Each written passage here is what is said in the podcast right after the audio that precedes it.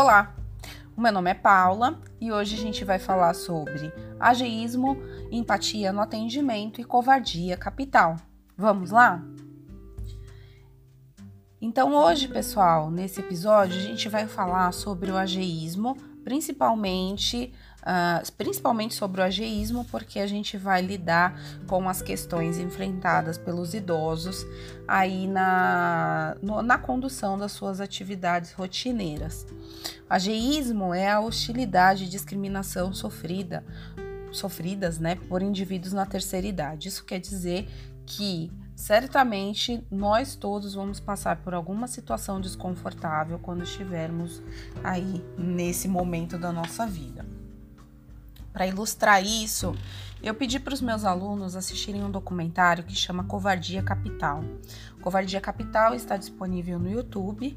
É um documentário elaborado pelo Instituto de Defesa Coletiva de Minas Gerais, em parceria com o Procon, também de Minas Gerais em que uh, e nesse documentário são ilustrados e mostrados, exemplificados abusos que os bancos cometeram contra idosos. Esse é o tema central aí do, dos, desse documentário. É, e o que, que acontece aqui no documentário? A gente vai ver exemplos de pessoas que facilmente são enganadas e se tornam endividadas é, de forma que eles não conseguem é, voltar né, para a serem é, consumidores dignos, né? Então, na verdade, isso também esbarra muito na dignidade dessas pessoas.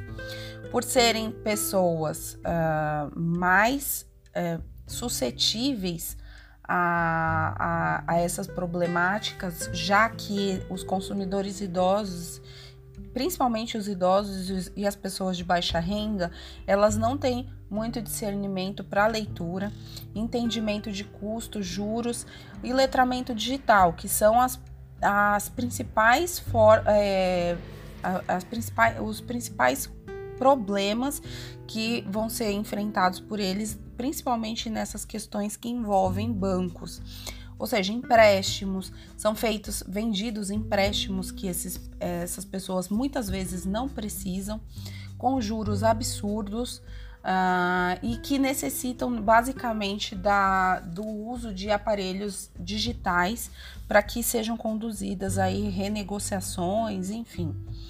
Então, as pessoas, principalmente os idosos e as pessoas de baixa renda, elas têm, ah, segundo o INAF, que é o, o Índice de, Nacional de Alfabetismo Funcional, esse, o INAF aponta que 7% das pessoas com mais de 50 anos são capazes de interpretar textos e fazer cálculos principalmente os que envolvem porcentagens, que são os, os necessários aí nessa forma de, de de condução aí das questões bancárias. É, então, 7%, 7 das pessoas brasileiras têm condições de, de transitar livremente entre esses, esses conhecimentos que são necessários para o andamento aí das questões bancárias. E aí, o que acontece é que nesses atendimentos, os, os atendentes são persuasivos e não empáticos. E aí, a gente reforça a ideia de que o idoso é uma presa fácil para esse tipo de situação. O que, uh, o que, o que é preciso fazer para mudar esse tipo de situação, principalmente nessas empresas bancárias? Agora, eu queria pontuar também pessoal, que obviamente que o problema em empresas bancárias é maior, mas a gente não tem só esse tipo de problema é, voltado para essas empresas bancárias, principalmente lembrando que uh, a grande parte das empresas que oferecem essas contas digitais são grandes magazines, são lojas de, de departamento, que também vão ter esse braço financeiro, mas não necessariamente o idoso foi lá para fazer essa conta uh, digital ou esse atra, é, atravessar esse entendimento aí é, bancário. Muitas vezes esse idoso ele vai fazer uma compra e ele sai com esse cartãozinho digital e ele pode ser utilizado não só por ele, mas como por familiares que não tem é, essa, esse domínio também, esse entendimento de educação financeira. E, uh, e, e como os idosos eles são uma faixa, é, uma faixa preponderantemente aposentada, que eles têm essa renda, eles terminam sendo alvo fácil para esse tipo de situação. É, então a gente precisa entender o que, que a gente precisa fazer para estabelecer mudanças nessa situação. Primeiro, a gente tem que pensar que são três áreas que são importantes para a gente pensar essa mudança necessária, que são as áreas familiares, sociais e jurídicas, né? E aí, uh, ah, para a gente pensar em mudar essa situação é, no ambiente familiar, a gente precisa entender quem são os nossos idosos e ter uma livre comunicação com eles, é, principalmente no sentido de educação e de confiança, tá? Em grande parte, muitos idosos são é, enganados e são levados é, para situações de endividamento, basicamente também porque eles sustentam essas famílias. Então, muitas famílias brasileiras vivem da renda desse idoso.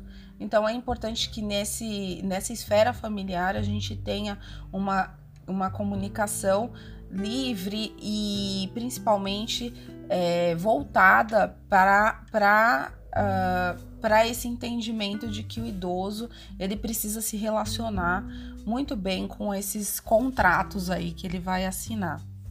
Numa esfera soci social, a, a, sociedade precisa entender que todo mundo aqui vai virar, vai, vai ser idoso em alguma parte da sua vida. Então a gente precisa ter mais empatia e entender que, é, que esse problema não é um problema só dessas famílias, mas é um problema da nossa sociedade. Quando a gente tem é, idosos que chegam nesse momento da vida que deveriam estar tranquilos e cuidando de suas saúdes, enfim, a gente vai criar esse outro problema por uma falta de empatia e entendimento de que essas pessoas elas também precisam uh, é, elas também precisam ter uma vida digna, né?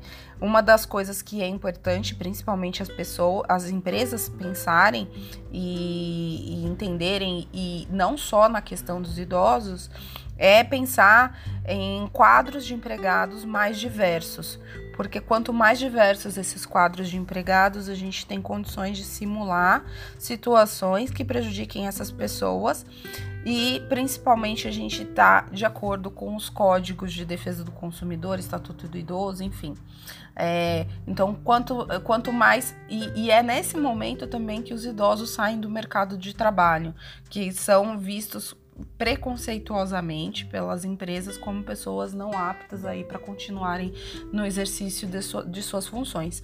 Porém, quanto mais idosos estivermos trabalhando nas empresas, mais a gente vai ter é, mudança nesse comportamento com as pessoas é, nessa sociedade. Então, quanto mais diversas as empresas forem, mais fácil a gente vai ter esses problemas sendo detectados por essas empresas.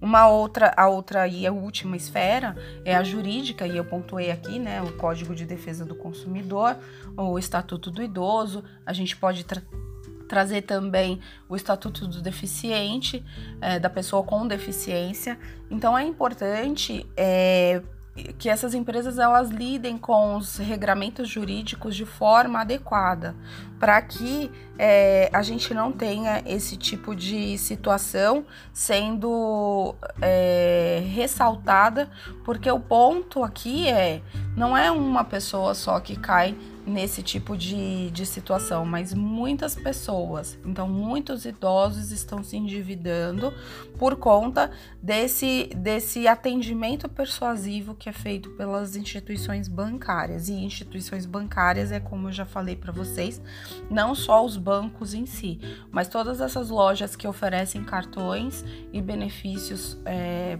para compra de seus produtos, elas, elas entram aqui nessas instituições porque também elas oferecem contas digitais.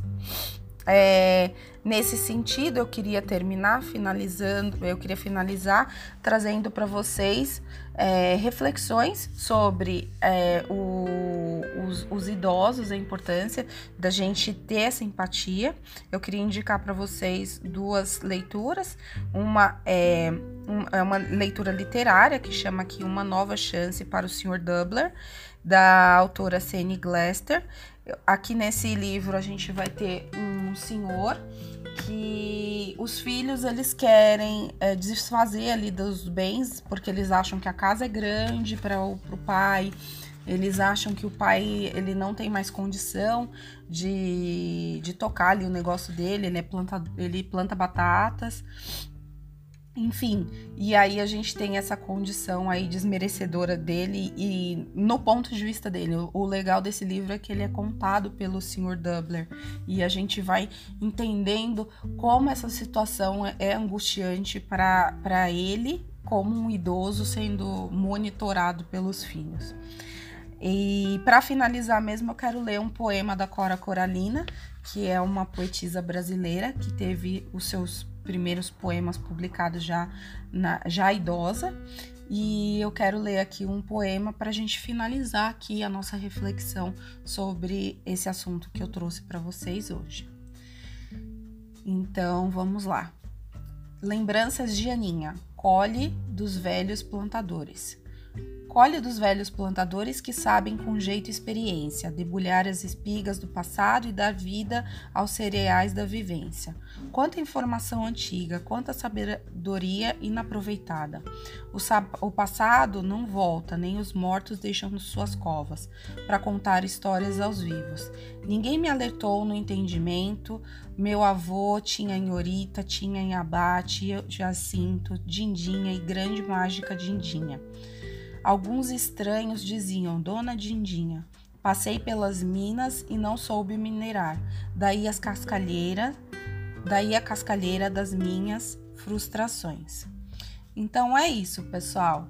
É, espero que hoje a gente tenha feito uma grande reflexão aqui sobre o assunto e voltamos nos próximos episódios. Até mais